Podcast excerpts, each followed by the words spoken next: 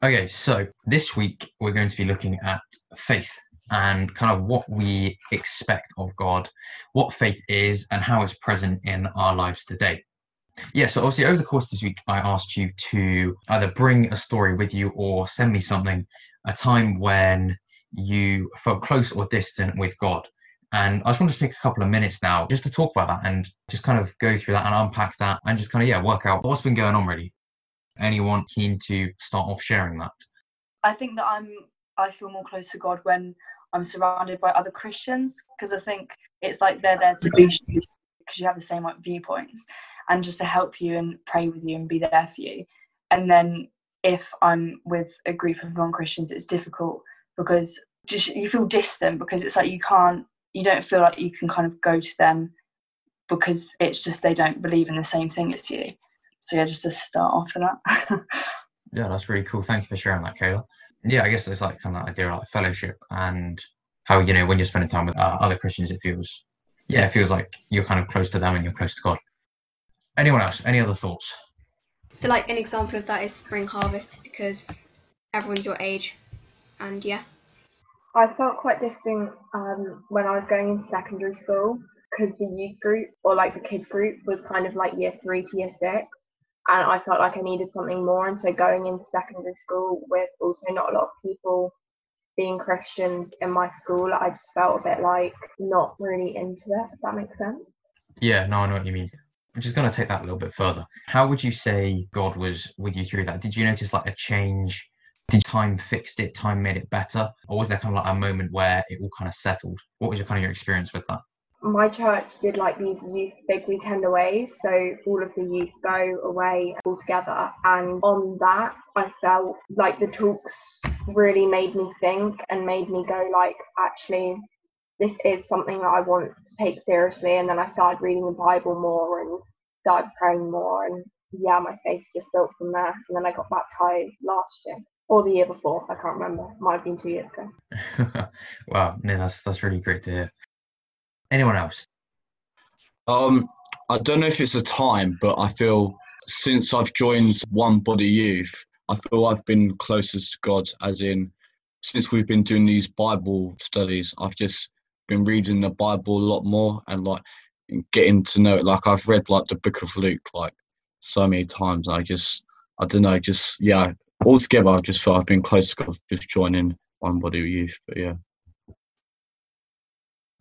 Wow, Ryan, that is that is amazing to hear. And yeah, that's kind of you know that's what we're all about. We just want to encourage all of you and just be that place where you can come with all your burdens, all your worries, and we can just kind of encourage you, build you up, and yeah, hopefully hopefully give you that motivation, that passion for Christ again, for reading His Word, I think um, another one I've got is it's kind of situations you put yourself in. So like if you do, because obviously a few people mentioned kind of people you're mates with, and like kind of when you surround yourself with Christians, you kind of feel a lot closer to God. But also when you're not with them, like say you're with your kind of non-Christian friends, different activities you do may lead you to behave like in different ways. So if you're going to like parties and stuff like that, there may be more opportunities there to like behave in a certain way, which may not get you as close with God. But yeah, so it's stuff about like the opportunities and allowing them to present themselves, if that makes sense. Yeah, no, definitely. And I think also actually kind of just building on from that, there's the idea that I don't know, I guess like while we like it's great to, you know, spend time with each other in fellowship and spend time with Christian friends, but like we're also we're called to, you know, share the gospel to everyone out of our comfort zones. And as Matt said, you know, there's certain situations when you might be with, you know, non-Christian friends. And I guess that's kind of an opportunity where you can actually make a stand and think, okay, you know, I'm going to live for Christ in this moment, especially like among young people as well. If you are different, if you're not afraid to kind of live against the culture, then it, it makes people question and there is those questions that are kind of like the foot in the door. Do you know what I mean? If they're asking, then then that's a, a way that you can just open up simply and honestly about your faith. Um, just to add though, Ben. Um, yeah, what Matt was saying, I feel kind of the opposite. When I'm in those times with um kind of non-Christians, I kind of feel closer to God. So, for example, yesterday I went to the pub with my mates, as you do when you're 18, and I wear this um purity ring, and they like asked me about it, and like, oh, what's that? And like they just start like go and do, oh, what's your beliefs and stuff like that. I feel those are great times, as you said, like we're called to do. So I think we're just called in those moments. Yeah, no, hundred percent. I don't know. Like, I guess is is again, it's like opportunity. You know, we're called to, you know, share the gospel, but I think just being able to see those spaces, see those moments as you were talking about, Ramon, where you know we can we can talk about those things. And yeah, no, Kirsty, that's a that's a great point there. Thank you very much for that. How when you can't get that aspect of fellowship, when you can't get that feeling of being able to talk to someone about it, I guess you kind of close up in yourself. And yeah, because there is something so great about being able to talk about your faith passionately with other young people who are also the same. Natasha. Yeah, um, this kind of ties in with what a few other people were saying, but I find it a lot easier whenever you're with people who also have kind of the same beliefs. Like I've been to a lot of church camps or with youth groups and things, and you know it's been a lot easier to talk about that kind of stuff with other people who believe the same thing. Yeah, no, definitely. Thank you very much for sharing that. And yeah, I mean, a lot of us, you know, we met the Spring Harvest, and that's a really great place. It properly fires you up yeah, actually, kind of following on from that again, something that I uh, heard this morning in the service I watched. I always found when I was growing up, my years would kind of go like a roller coaster. So you'd have highs and lows. The high would be spring harvest every year. If we look at my faith journey as like a graph, I don't want to get too whatever, but like if you've got a graph, like it's, it's high high point here, spring harvest every year, it comes around, peak, and then slowly it drops off. Obviously, some years you know it might stay at that height, but then it drops off. Um, but something that really kind of changed my perspective on all of that was if it can sometimes feel like it's an emotional roller coaster, if you're like, oh, sometimes you feel close to God, rather than basing how how close you feel to God off a feeling, off like a tangible feeling, which fluctuates and it changes depending on our mood. Instead, base it off of God, off of Jesus, off of his unchanging, unending promises to remain rooted in that rather than kind of putting the focus back on ourselves, if that makes sense. Yeah, and I think that's kind of a way that we, you know, that we can feel close to him, even if we're not actually feeling it, but we just have that kind of confidence and assurance. Like even when it can feel stressful and we can feel alone and confined, that you know God's always there. Anything else? Okay, right. I just wanted to wrap up with just this bit with just one. It's come through anonymously and uh, it's just kind of the idea that you know we can feel distance from god when there's conflict within families you know especially in legal matters court cases. Yeah and that can kind of feel stressful and confined and i just wanted to thank whoever sent that in.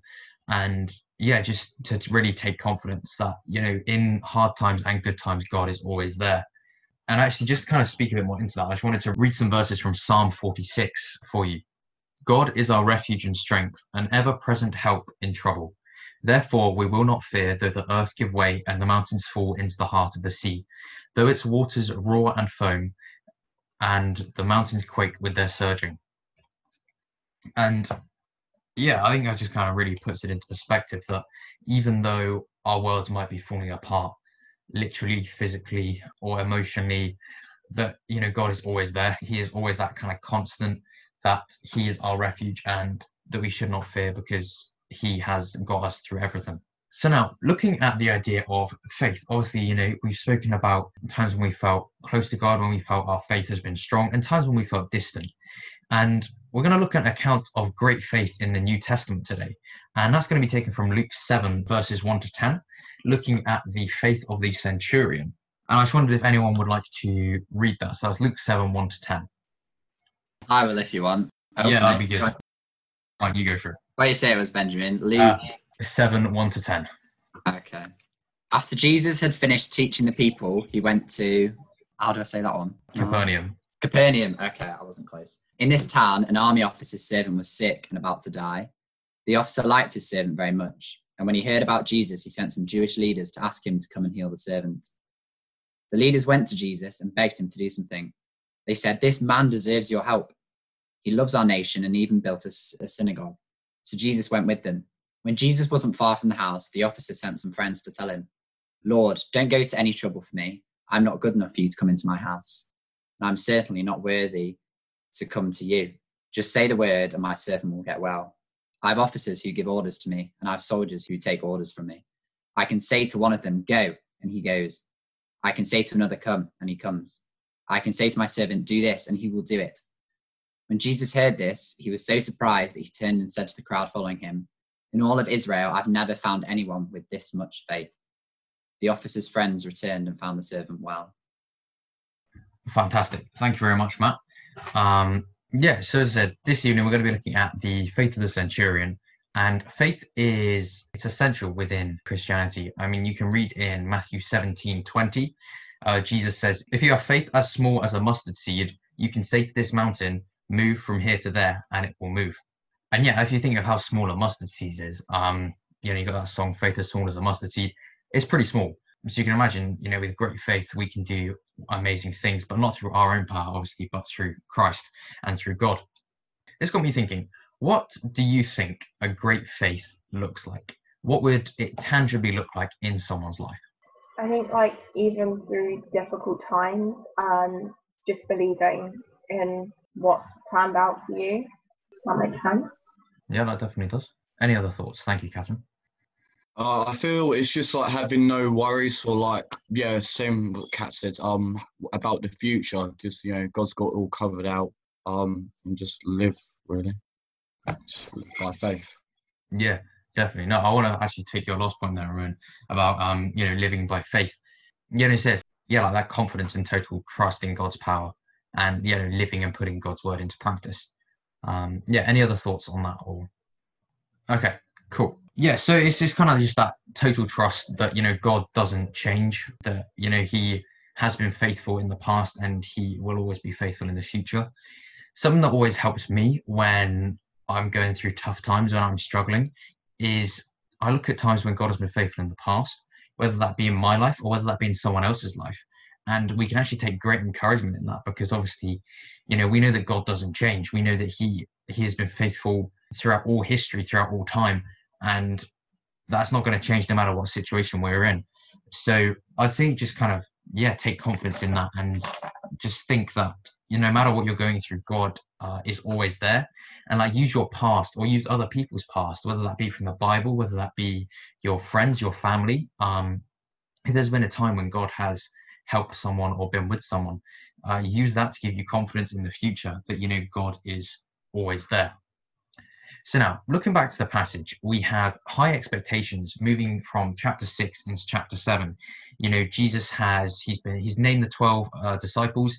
He's gathered a huge crowd from his teaching, and we can see here in chapter seven that Luke amps it up another gear. He raises our expectations. So jumping straight into the passage, in verse 2, we can see the word servant, who was highly valued by his master. And this language, it kind of evokes the idea of affection and care, which you wouldn't normally expect between a servant and a master. And it's quite unusual. And this can be taken uh, in a couple of ways. So the first way, you know, it could just mean the master values his servant monetarily. He is a valuable servant, and you know that's that's why they think highly of the servant. But this doesn't really fit with the centurion later, as Luke describes him. Another view is that you know that he's just genuinely compassionate, which would go completely against the kind of natural, I guess, natural order back then in first century AD, because masters could kill their servants uh, without suffering any trial, any retribution, up until the early second century AD, and that was passed by Emperor Antonius Pius, who made it so that killing a servant without a just cause was homicide. It's quite unusual for the for the master, the centurion, to kind of feel this way, I guess. But it can also be taken to see that, you know, the servant clearly works to the best of their ability, no matter what we find ourselves doing, to work with the humility and the dedication that comes through Christ Jesus. So, moving on to verses 3 to 6, we can see that the centurion sent some elders of the Jews to Jesus. So, a servant is ill and he sent kind of messengers but not just any ordinary messengers. He sent Jewish elders. And the centurion does this because he sees his own lack of worth. And yeah, he sends Jewish people to try and bridge that gap because obviously he's a Roman centurion, he's a Gentile. It's crossing, you know, all sorts of social boundaries. So I guess he's doing that in order to bridge that gap from his own end, I guess. And this is where we can see expectations of the Messiah. It's quite interesting because, especially the Jewish leaders, they would have thought they would have been a great warrior to overthrow the Romans. And there's this idea that, you know, the Jewish leaders are kind of aligned to that. They have this kind of sense of distrust towards the Romans, except the ones that are nice to them. And you can see this in verse 5. And they make a list of basically why Jesus should love this man, why Jesus should help him. And this list of why Jesus should help is created by them, and it just clearly shows that emphasis on works. But before we get into that, how from this passage can we see that the centurion is living out Luke chapter 6, verse 35? But love your enemies, do good to them, and lend to them without expecting to get anything back. How is the centurion living this out in his own life? Well, it's like the people were saying like they that the centurion built synagogue, and then when Jesus comes to him, he's like, "Don't be troubled with me. I don't deserve it." He doesn't expect anything from what he's done, even from Jesus. Yeah, exactly that. You got this idea that you know Romans they were seen as the enemies of the Jews. The Jews were kind of seen as the enemies of the Romans. There was this kind of conflict, but still he goes out of way. He builds a synagogue for them. But then, yeah, as you can see later, he doesn't expect anything back. He doesn't expect the Jewish leaders to, you know, build him a great house. Yeah, he doesn't expect anything back from Jesus. He sees his own lack of value and lack of worth, I guess, compared to Jesus. And this list, you know, that they make, the Jewish leaders are saying to Jesus, they're like, oh, look, he loves our nation and he's built us a synagogue. You can see that they're clearly trying to get on Jesus's good side. And it just, again, it clearly highlights how first century Judaism was a religion of works and that they were trying to gain their own salvation by doing things. And it's a dangerous area to get into because ultimately we cannot earn our salvation. We can see in Ephesians 2 8 to 10, for by grace you have been saved through faith, not by your own doing. It is a gift of God. It's not a result of works. So, yeah, it's this idea that we cannot earn salvation. It's given to us freely, it's given to us out of God's grace. And it is from that, you know, the gospel is by grace, not graft. It's not our own hard work. And we just have to totally trust that, you know, God is a God who justifies the ungodly, Romans 4, verse 5. And that because of Jesus' death, we have redemption through his blood and the forgiveness of sins, Ephesians 1 7. But I guess from that, you know, feeling of being saved, that amazing gift of grace, we want to do good works. We want to do good works out of the love that has been poured out to us. Yeah, so we can see here, obviously, what a centurion, he's a Gentile, but despite being a Gentile, he grasped the gospel better than most Jews did. Um, he got the fact that this gospel is not one of works, but it's one of grace. And that clearly comes into practice in verses 6 to 8 you know, the centurion has faith and he knows that Jesus doesn't need to be present to heal his servant. And Jesus goes to the centurion without the Jewish leaders' persuasion. Their, you know, their words haven't like changed or impacted that. So looking at verse six, we can see the centurion still doesn't want to go to speak to Jesus. He says, Lord, do not trouble yourself. I do not deserve to have you come under my roof. And this, uh, the Greek word that's used here again is kurios, and it's that absolute Lord, that idea of holiness, of divinity, of totally and holy God. And that's the same word that was used by Peter back at the calling of the first disciples, where he's like, Lord, get away from me. I'm a sinful man. And, you know, that comes back here again in the faith of the centurion. And this idea that, you know, obviously he doesn't deserve to have him come under his roof. That can either stem can again they can stem from two places. You have obviously the cultural idea of clean and unclean. So obviously Jews thought that Gentiles were ceremonially unclean, and you know to go into a Gentile's house you would become unclean. And it's clear to see that the centurion has respect for this. You know that Jesus was a leading rabbi, so he's not going to kind of put that onto him by saying, you know, come into my Gentile house. There's that kind of, I guess, respect. But it's also a reflection on the centurion's personality, one of humility and total faith and total trust in God. Now, moving on to verse 7. That is why I did not even consider myself worthy to come to you. So again, looking at the Greek, we have the Greek word of axios, which means worthy, and that's used in contrast between verse 4 and verse 7. So we can see in verse 4, you've got the Jewish leaders. They're trying to justify this man. They're trying to say, oh, look, you should help him, you should love him because of what he's done. But the centurion is saying, no, look, I know that I am not worthy. And there's this contrast created um, that, you know, the centurion knows that his own works, his own good motivations and good deeds, they're not enough to earn him a miracle, that it only comes out of God's immense grace. Yeah, that even though the elders said he was worthy, that he showed humility and not pride. And this can be seen through 1 Peter 5 6.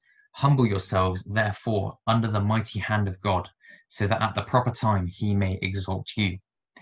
And this, again, it, it links back into last week, chapter 6, the idea of blessings and woes, that idea of kind of an upside down kingdom, how we are to serve others and not to kind of seek the riches and wealth and gratification that this world can give, but because we know that we have God who promises eternal life and that from that, you know, we don't need to find our worth in our riches or in popularity because we are valued in Christ and we have been bought by his blood. Going back to verse 7, the second part, the centurion says, But say the word, and my servant will be healed. Again, it's just this utter confidence and total trust in Jesus. He has this innate sense of belief and trust in God's amazing power.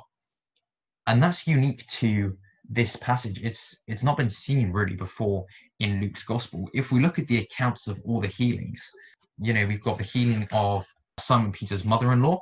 Uh, Jesus was there. He laid hands on her we have Jesus forgives and healed a paralyzed man. You know, while uh, it doesn't say that he actually touched him, he was in the same room as him. He was in the immediate vicinity of him.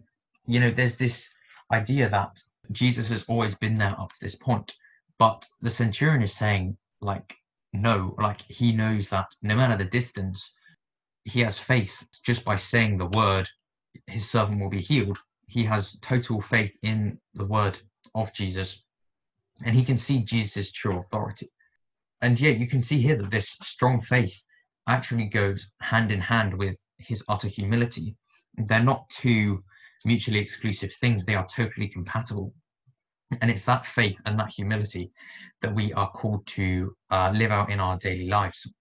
So, now moving on to the next bit, looking at verse 8, he gives us quite a lengthy description of you know the workings of an army it seems like. He's clearly a man with soldiers under him. He's a centurion. So he would have commanded a century of soldiers uh, approximately 200 to 1000 depending. So he would have known that the orders of one in authority are obeyed unquestionably. And in this passage he's not bragging about his own power and authority. He's not being like oh look at me jesus. I have all these men under me. I can tell them to do this and they'll do this that's not kind of the message that he wants to get across. He's using this as an explanation as to why he is confident in Jesus' own authority. And Luke includes this to show why we ourselves can be confident in the power and authority of Jesus. You know, we can clearly see here that the centurion believes that no matter what, the authoritative utterance of Christ will be obeyed regardless of geographical location. He he just has this fantastic faith and we can see that Jesus acknowledges this in verse 9. In verse 9, he was amazed at his faith. And the Greek word here is thaumazo. And this is only used to describe Jesus' state a few times. We can see in Mark 6 6, this is talking about the story of Nazareth when Jesus returned to Nazareth, but it's recounted by Mark. Um, and Jesus was amazed at their unbelief. So there's this idea that Jesus can be amazed at our belief or our unbelief and we have to make sure that it is the former and not the latter. So, verse 10, the final verse of this passage. Then the men who had been sent returned to the house and they found the servant well.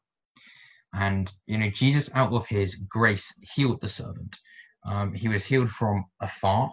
And we can take confidence in that because even though Jesus is in heaven, he can still heal us today. And you can see here that there's only one verse really that actually talks about the actual healing of the servant because Luke clearly places the focus on the faith of the centurion and he's stressing the fact that we need to have this faith in our lives, this total trust in the authority and power of Jesus. Now, a faith can, I don't know, it can often be, I guess, dropped in the 21st century. You know, some people at school, you know, you might think, okay, I've got no space for this. I don't have, I don't have time. I don't have a need for it. Um, but actually, when we delve into it, all the time, every single day, we are putting our faith or trust in the words of others. So some examples I've got here is example one, a bridge. If you've got a bridge, it often has a weight limit on it. I don't know, say if you've got a small road bridge across a canyon, it might say there is a limit of five people. So we are trusting several things here if we walk across this bridge. We are trusting that the engineers who have constructed this bridge have built it correctly. We are trusting that they have evaluated it properly, that their mathematical calculations are correct, that five people is what it can hold. So we're trusting the written words of the engineers that they're like, okay, five people can cross this bridge. So, you know, we are we are putting our trust in that.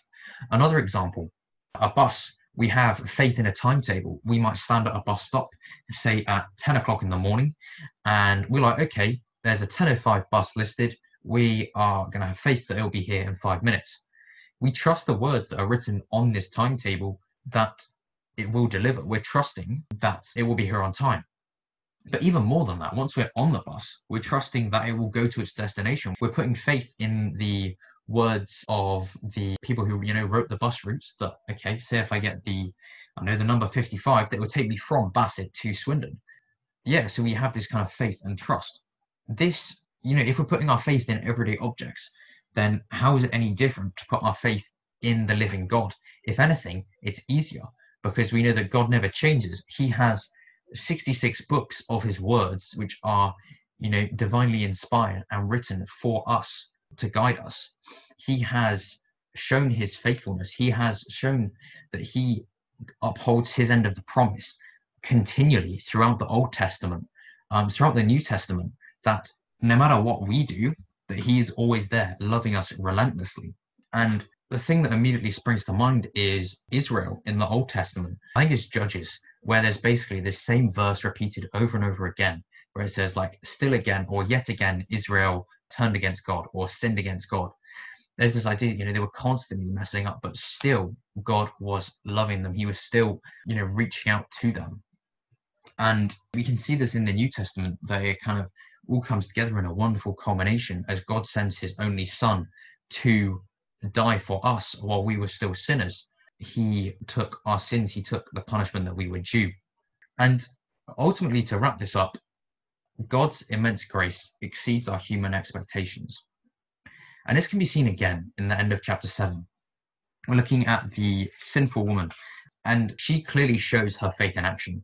She loves Jesus so much because she has been forgiven that she spent eight months' wages worth of perfume just to show her love for him.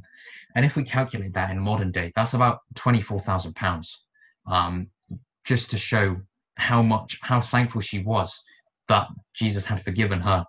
You know, she was rebuked and shunned by the Pharisees around the table, yet she was welcomed by Jesus.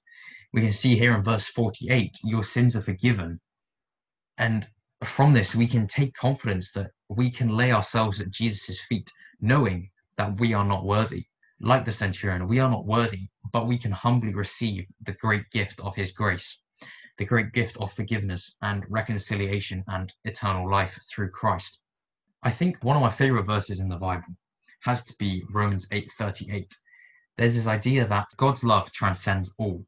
I was going to read it to you briefly. Romans 8:38.